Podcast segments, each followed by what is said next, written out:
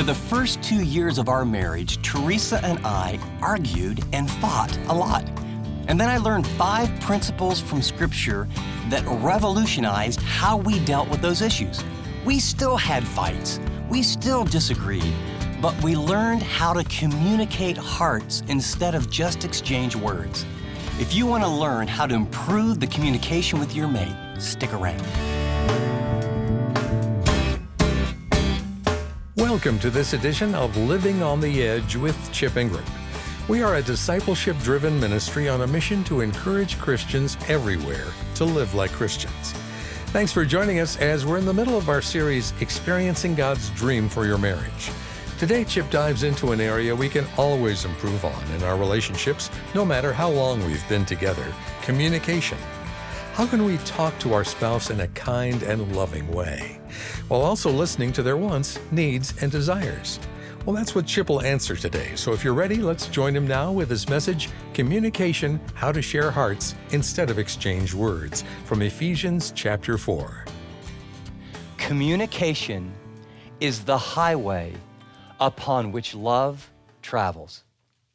Okay? Communication is the highway upon which love travels. You can love one another, you can love God, you can be committed to one another, and if you can't get out inside of you what you really think and what you really feel, and if your mate can't do it in a way that doesn't attack and wound one another, I will tell you, in years and years of marriage counseling, there are people that love one another, love God, and no longer are together because they could not communicate and get to the heart of the issues. Uh, I told you earlier about that first couple years of my life, and that professor sent us to marriage counseling, and I bet 90% of it was learning to communicate. We didn't know how to resolve anger, and we didn't know how to communicate. Well, you know what? There's a lot of issues that if you can't get the love traveling on the highway of communication, you're dead. And the frustration boils over, especially if you really love God and you want to get through and you want to express this to your mate, but you just keep getting knocked down. Pretty soon, the blame starts. Uh, the greatest, most vivid example, uh, it's in your notes. It, it starts with, it all started with the car. Uh, it was early pastorate that I had in Texas many, many years ago, and uh, I love to play basketball. If you've ever heard me speak, you know I'm a basketball junkie and had the privilege of playing in college and then around the world for a couple, three summers. And this, these neighbors had a hoop. And so I knew these are going to be my friends. I mean, you know, because I'm going to go play. And we started playing, and he had three boys, and I had boys. And one thing led to another. And I found out that he was there. He'd been through a couple very difficult relationships, and he had four teenagers. And uh, he was living with a gal uh, who'd been through some really painful relationships and a couple, three marriages. And uh, she had a tiny little girl, and they were all living together. And so we went down and played basketball six, seven, eight, nine months. And uh, little by little, got a chance to share Christ with them. And and then he came down one day, and I, I, can still remember. You know, I was I was weeding next to my mailbox, and Dan comes by. Why didn't you tell me? I said, What do you mean? Why didn't you tell me? I said, Man, why didn't I tell you what? That you're one of those preacher types. You're, you're a pastor. I said, well, well, yeah, I am. He said, Well, we've been kind of watching you and Teresa, and we've been listening, and we, we want to get married. Will you marry us? And I'm thinking, Oh boy. Um, I said, Well, uh, I tell you what, one of the things I have is I always do six weeks minimum of counseling. And you really need to know what marriage is, and, and it's kind of hard. And so I want to talk about how that works, and I would love to meet with you and your wife, and Teresa will do it too. Well, we did it by about the third session. They both came to Christ. Amazing stories, great redemption, and uh, went through the whole process. And then now we're into this new marriage, six or nine months. They're both brand new in Christ. They both love God. They're both in God's Word. They're both going, I will say it's a good church. I got to be the pastor. It was, it was a great group of people. And, uh, and so I, I came by, and he was in this traveling job where, you know, like Monday through Thursday, or even all the way to Friday, he'd be traveling all over America in sales and then come home. Well, she's with four teenagers that aren't hers, okay? And they're making her nuts. And so he comes home and he's thinking, oh, I haven't seen my wife. Let's go out to dinner. I'm going to really love her. We're going to have a date. Let's all this stuff. And she's thinking, we got to resolve conflict with Bob at school and, you know, your other son and your daughter, you know, she's dating this guy and she's juggling all this stuff. And So, anyway, they come home and she's listening, and she's meeting with Teresa, and he's meeting with me. So, uh, this is, listen, listen, they love each other, remember? They're committed to the Lord, remember? They're actually growing spiritually, remember? And so he comes home for the weekend and she says, I want to be other centered and grace giving. So they go out to a beautiful dinner. They have a romantic evening. Uh, they take walks the next day. And, you know, but she keeps waiting for when are we going to have the big talk? I mean, when are we going to sit down and talk about, you know, am I going to discipline these kids and they're too big for me? And what about these issues? And we've got all kind of things we need to do. Well, he wants to be other centered. And it's getting cold in Texas, so it's Sunday afternoon, and he's going to get on a plane in about five or six hours. So he is out underneath the car, changing the oil of her car to make sure the antifreeze. So he's loving her. All right? You got the story. I walk down. I know we're not going to get to play basketball, and my uh, one of my kids runs out of the house and says, "Dad, you better watch out. It's going like crazy down there." I said, "Well, what do you mean?" So I I walk up, by the time I get there, I mean, it is a no holes barred. He's going to half under the car sitting up like that. There is veins, eyes bulbing. Uh, plates have already been flowing. There is cursing. There is you are this. Everything they've ever thought. I mean, like all everything they brought into their marriage that was ugly, bad. They just spewed it on one another. And I mean, my, my, kid, my kid ran out and said, "What happened?" Well, that plate almost hit me when it went by and crashed against the wall, you know? And I said, well, get home, you know? And so I watched all this happen. And she's there thinking, what? Man, I'm loving these four adults, you know, teenage adults. And I've got all this stuff on my hands, and you've been here two and a half days. We've had a decent talk, and you're going to get on a plane. I'm stuck with all this, and I don't know what we're going to do. And he's thinking, you know what? I have come home and I have wined and dined instead of getting a workout and doing some stuff I wanted to do. And I took these romantic walks and talks like Chip says we're supposed to do, and all this jazz. And here I am out here trying to get your car ready for you so you're safe, and you treat, well, and I will. Uh, I remember doing a debrief about a week later and hours with him, Teresa hours with her, bring them both together. Here's what I can tell you he did what he did all weekend for one reason he loved her. She did what she did all weekend because she loved him. They both put the other person first in a way that they understood to obey God. And they had one of the biggest fights that put a, uh, a barrier in their marriage that they never recovered from.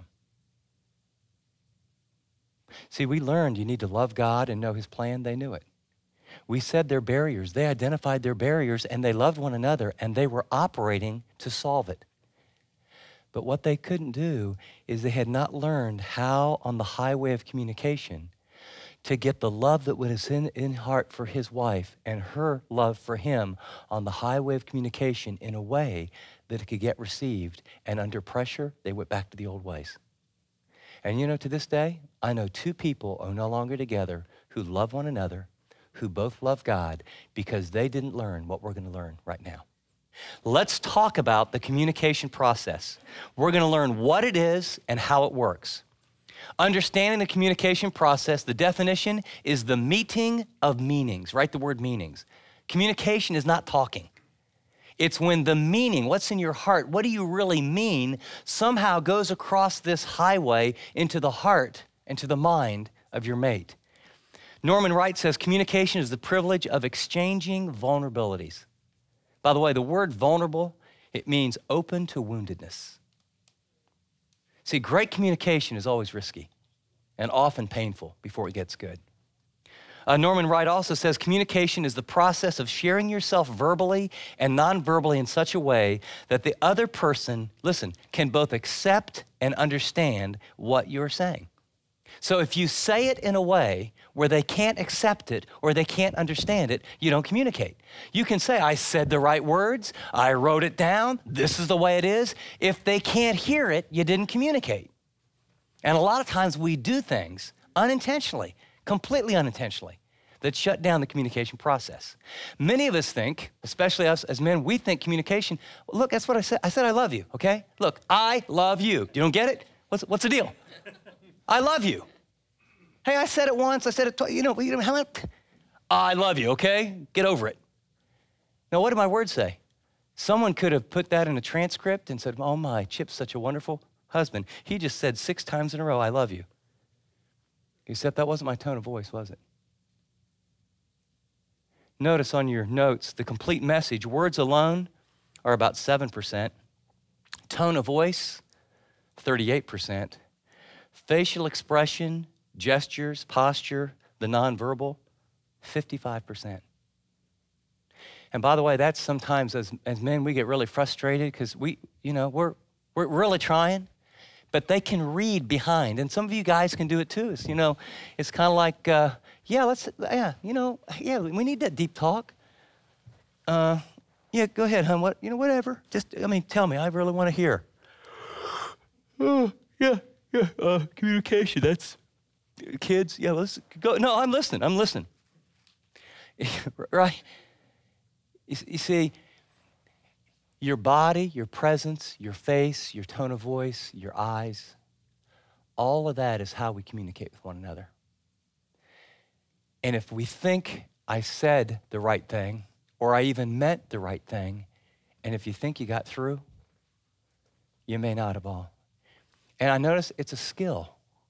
It's the highway on which love travels. It is a skill, it can be learned. But most of us did not grow up with models where people communicated clearly and well, and most of us don't know how. I mean, I spent about $90, that was a student rate. I spent $90, I'm making $1,000 a month in seminary. And I've got three kids, I'm working full time, going to school full time. And I've got this little tiny apartment that you can live all that on a thousand. I paid $90 for 12 weeks in a row to learn how to communicate. So actually, I should be charging most of you for me telling you what these counselors taught me, all right? And then I have some passages that'll be helpful too. But it's a skill. There's five levels of communication according to uh, author John Powell, who wrote the book Why I'm Afraid to Tell You Who I Am. He says there's the cliche, level one, safe, shallow, you know, how are you? I'm fine. There's level two, reporting facts, refers to basically third person. Have you heard about the weather today? No, I think it's going to rain. There's level three, ideas or judgment. Risk begins here because there's attachment of yourself with the facts. So, what did you think of that message last week in church? What do you think uh, about uh, the current political situation? Uh, what do you think about what we need to do with our money? Do you see? Now, now, what you say may cause a little conflict, so it's getting a little bit more dangerous. Level four is feelings and emotions, laying self on the line. I feel hurt. I'm struggling. I'm depressed. Um, I was really offended last night when we were with that couple and you brought that subject up that, you know, you never talked with me about that. I, I felt, I, felt, I felt really damaged. Level five is open communication, total honesty, mutual understanding, vulnerability, no holes barred. Now, on the left side of your notes, at the very top where it says level one, I want you to write the word safe and put a box around it. And then at the very bottom where it says level five, I want you to write the word dangerous. Because here's what you need to understand shallow communication is very safe, but it doesn't lead to intimacy. Intimacy occurs at levels four and five. It moves from safe to dangerous, but deeply fulfilling, along with deeply painful conversations, happen at levels four and especially at level five. And if you don't understand, then you'll start opening up and you'll start sharing, and then some hard things are going to come out, and you're going to get wounded and you're going to get hurt. And instead of realizing, oh, this is normal, this is like we're at level 4.5, and I guess I need to be real sensitive to what the Spirit's saying so that before it comes out of my mouth, I really process it. And instead of striking back, maybe I really need to listen carefully. There may be a nugget of truth into this. See, if you don't know it's dangerous, then you'll react, right? And pretty soon you'll close down. And we want to talk about so, how in the world do you move from uh, level one down progressively in different areas to level five? Intimacy always occurs at levels four and five. But some of you might be having this thought well, wait a minute. Um, you know, I've tried that before, and you're right, there is a lot of pain. Um, I was really open before. And we've done some of that, and you know what? If you're going to ask me to go there again, I'm not going to do it because it hurt too badly. And what I want to suggest is that you need some rules. You, you need some principles from God to build that highway of communication so you can go there without getting hurt. All right? So, with that, let me give you five principles I believe that will transform communication in your home. Uh, if you'll open your Bibles to uh, Ephesians chapter 4, the context is really exciting because, you know, the first three chapters are about all these wonderful, great things that God has done. You're a new person in Christ. And then chapter four opens up now walk in a manner worthy of your calling. In other words, how do you live out this new supernatural life? The Spirit of God has taken up residence in you. You've been taken out of the kingdom of darkness, you've been pulled into the kingdom of light. Your sins are gone, you have peace. The Spirit lives in you. You're a part of a new family called the church. You are going to be transformed. He says, How does it work? And in the first 17 verses, he begins to explain about who you are in Christ and how your mind needs to be transformed. And this supernatural thing called the, the church is called a community where he gives apostles and prophets and evangelists and teachers so that he equip the saints to do the work in the ministry until everyone is mature. And the idea is where we, all the fullness, we become more and more like Jesus.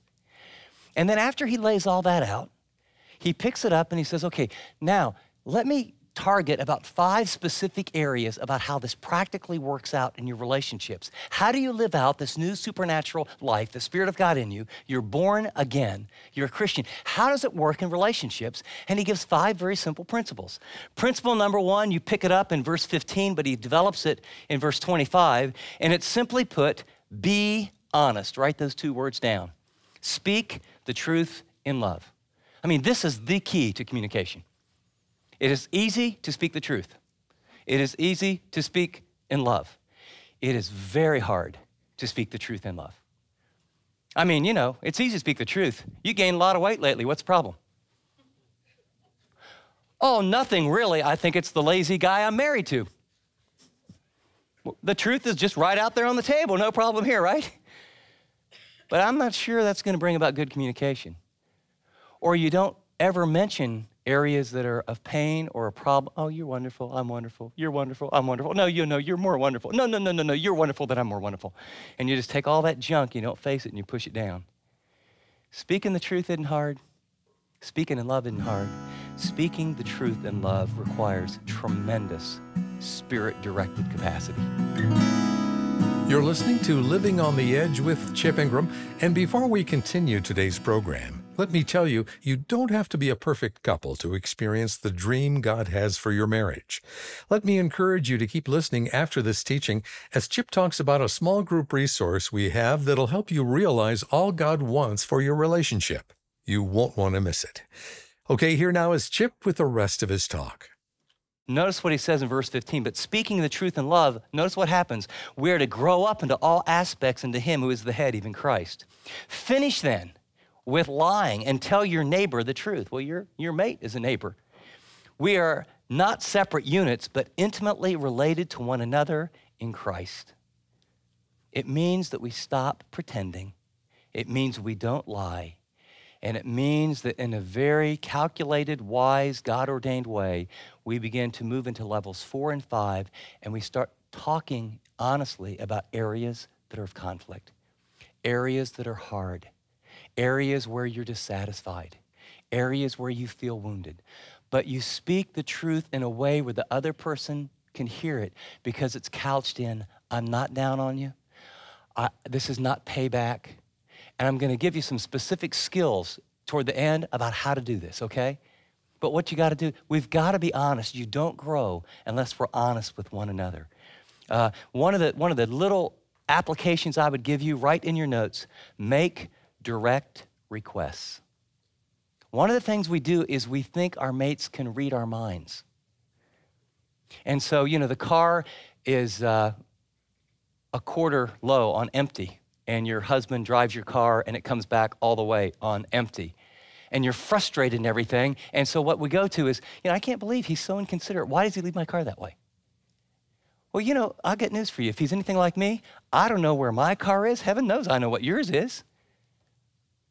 You know, often uh, my wife grew up with a dad who was like Mr. Fix It, you know, like Mr. Rogers on steroids, except, you know, Mr. Green Jeans was there. And he, make, he painted his house every three years, whether it needed or not. I didn't even notice when our house needed painted, okay? And so she's thinking, I'm going to be like him. And so she's assuming, well, you know, why have you have you serviced the cars? Uh, they're not running, you know, or uh, you know, when are we going to repair this thing? It doesn't look broken to me. That's way too much.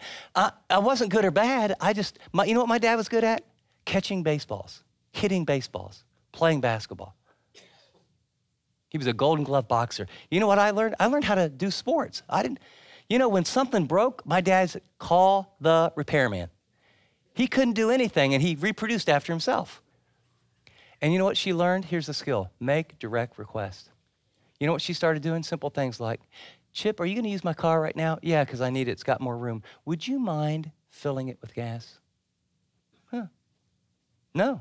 In fact, I did it, felt like a hero. Ooh, boy, look at this, you know? In fact, I started changing the oil. I mean, she thought I was metamorphosized right in front of her. Speak the truth in love. Those kind of issues like that sometimes go unspoken for 10, 15, 20 years in marriages. Second, you didn't know this much was in the Bible, did you? Be angry. Deal with anger appropriately. Notice what it says. If you're angry, be sure that it's not out of wounded pride or a bad temper. Never go to bed angry. Don't give the devil that sort of foothold. That's a Phillips translation of Ephesians 4 26 and 27. The literal translation is be angry. It's a command, it's an imperative. Yet, do not sin. Don't let the sun go down on your anger. Anger is the most destructive emotion in any marriage relationship. Anger is the distance between your expectations and your experience is anger. The difference between what you thought was going to happen and what you're currently experiencing creates anger. Now, sometimes it's justified, and sometimes it's not. It just, you know, they just tick you off a little bit, and it's because you're selfish. But he says, be angry. If you don't deal with that anger and if you push it down, you know, some researchers say as much as 90% of all depression is rooted in unresolved anger. Well, I can tell you it will cause your stomach to do this. But here's what's worse. What's this verse say? You know, we don't think about, you know, the spirit world and and and you know, Jesus came to what? To give life. The enemy came to destroy and to steal and to kill. What's this verse say? Be angry, yet don't sin. Don't let the enemy get a foothold. You know, when you go to bed mad, when you have unresolved anger, when you push it down, you're inviting demonic spirits to begin to divide. And then you start playing in your mind and blame shifting. Man, I'll tell you what, it is a serious thing to be able to say, I feel angry. I don't know how we need to resolve it, but I feel angry about. Uh, one of the little tools, and I, I feel bad giving this away because I paid my $90 for 12 weeks, but I'm giving it to you free, so I want you to write this down. A skill here is what we call I feel messages. Our Christian counselor on a three by five card, it was on our refrigerator for two years. I feel blank when you blank. Okay, you, you want me to go over that again slower? Okay?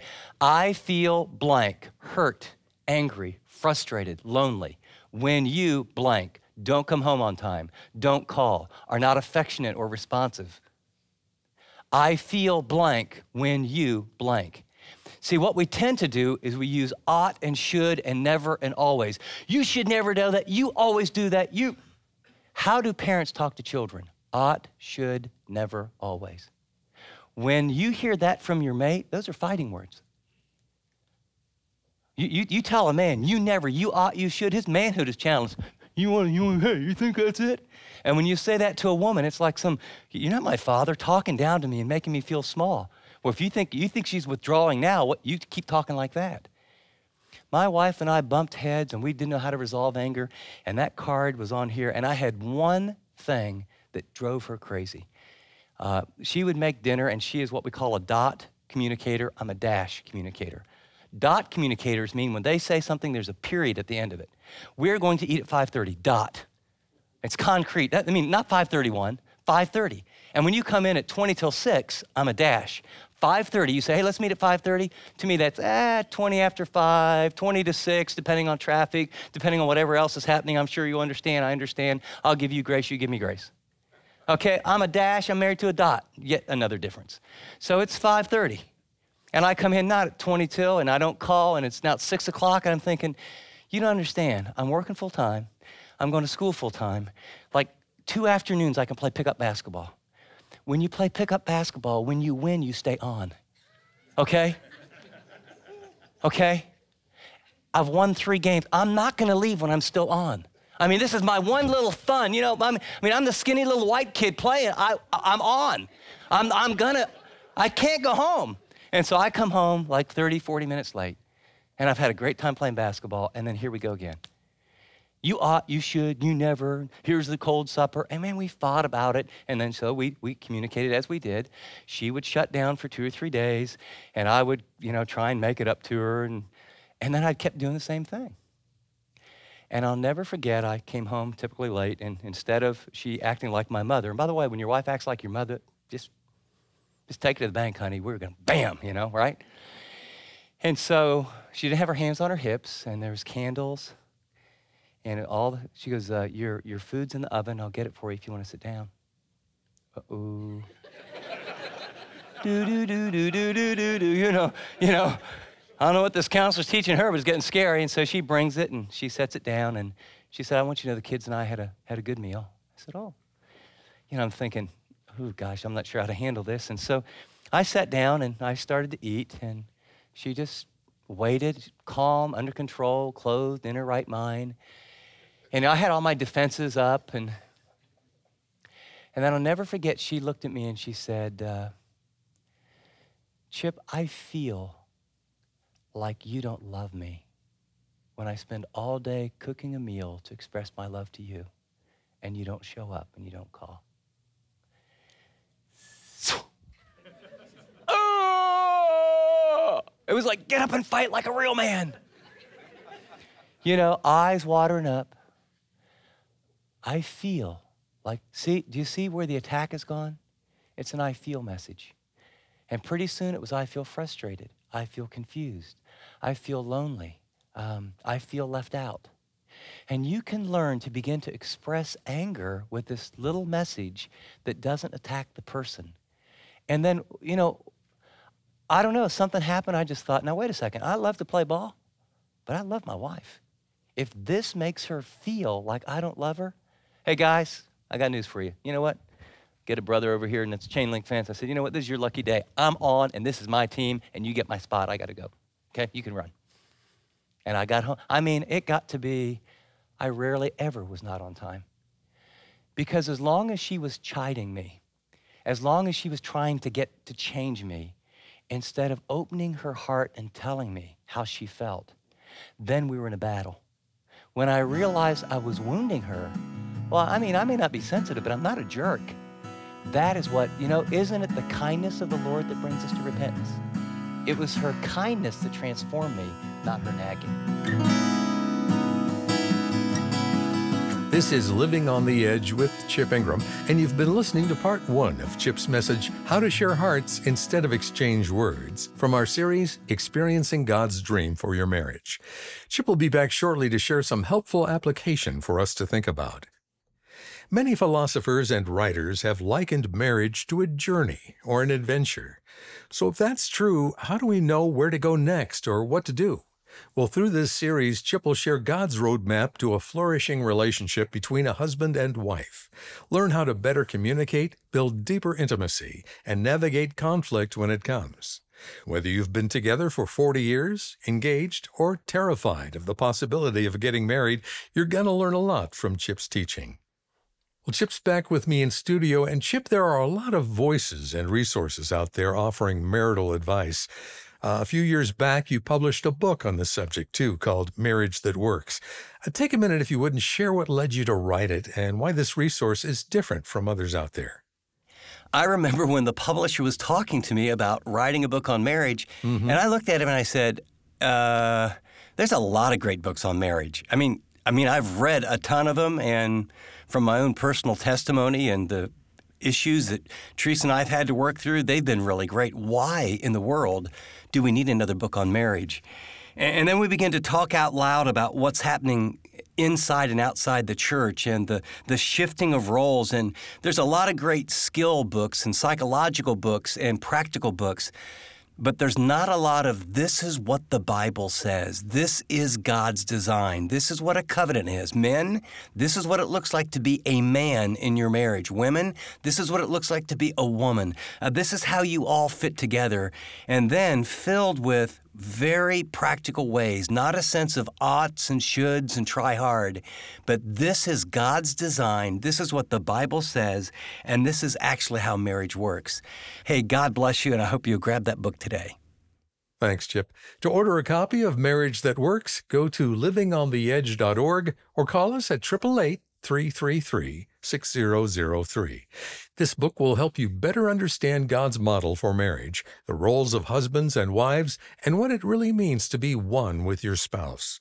No matter where your relationship is, this tool will encourage you. Again, to get your hands on Chip's book, Marriage That Works, call 888 333 6003 or visit livingontheedge.org. App listeners tap special offers. Well, here again is Chip to share some application from this message. I have to tell you that one of the things uh, that I ended this teaching on was this I feel message. I told you the story of, you know, we fought, and communication is the highway upon which love travels. And you've got to get this. I love Theresa with all my heart. She loved me with all her heart. And I mean, she made me nuts. I mean, I just thought she was so narrow. What's the big deal? I just want to play basketball. And she thought I was so inconsiderate. We didn't connect. We didn't know how to break through that barrier until we used that tool, that I feel message. And I mean, it was like a dagger in my heart when she said, I feel hurt when you, and then she explained it. And so here's the application for you. I want you to write on the 3 by 5 card, I feel blank when you dot dot dot. And then instead of nagging and oughts and shoulds and trying to power your mate and get him to understand, I want you to use an I feel message. You just can't let your heart get wounded. You can't get bitter. Uh, you can't feel like it's impossible. When you love one another, the problem's not the person. The problem is discovering how to communicate your love in a way where the other person can get it. And it can happen. Today, use one I feel message. God will honor it. Great challenge, Chip. Just before we close, would you stop for a minute and pray for living on the edge today? We've never seen a greater need for God's truth to go out than right now. And by God's grace, Living on the Edge has provided encouragement, teaching, and personal discipleship resources to more people than ever. So thank you to those who support us in prayer. God is doing amazing things. Well, be sure to join us next time as Chip continues his series, Experiencing God's Dream for Your Marriage. Until then, I'm Dave Druey saying thanks for listening to this edition of Living on the Edge.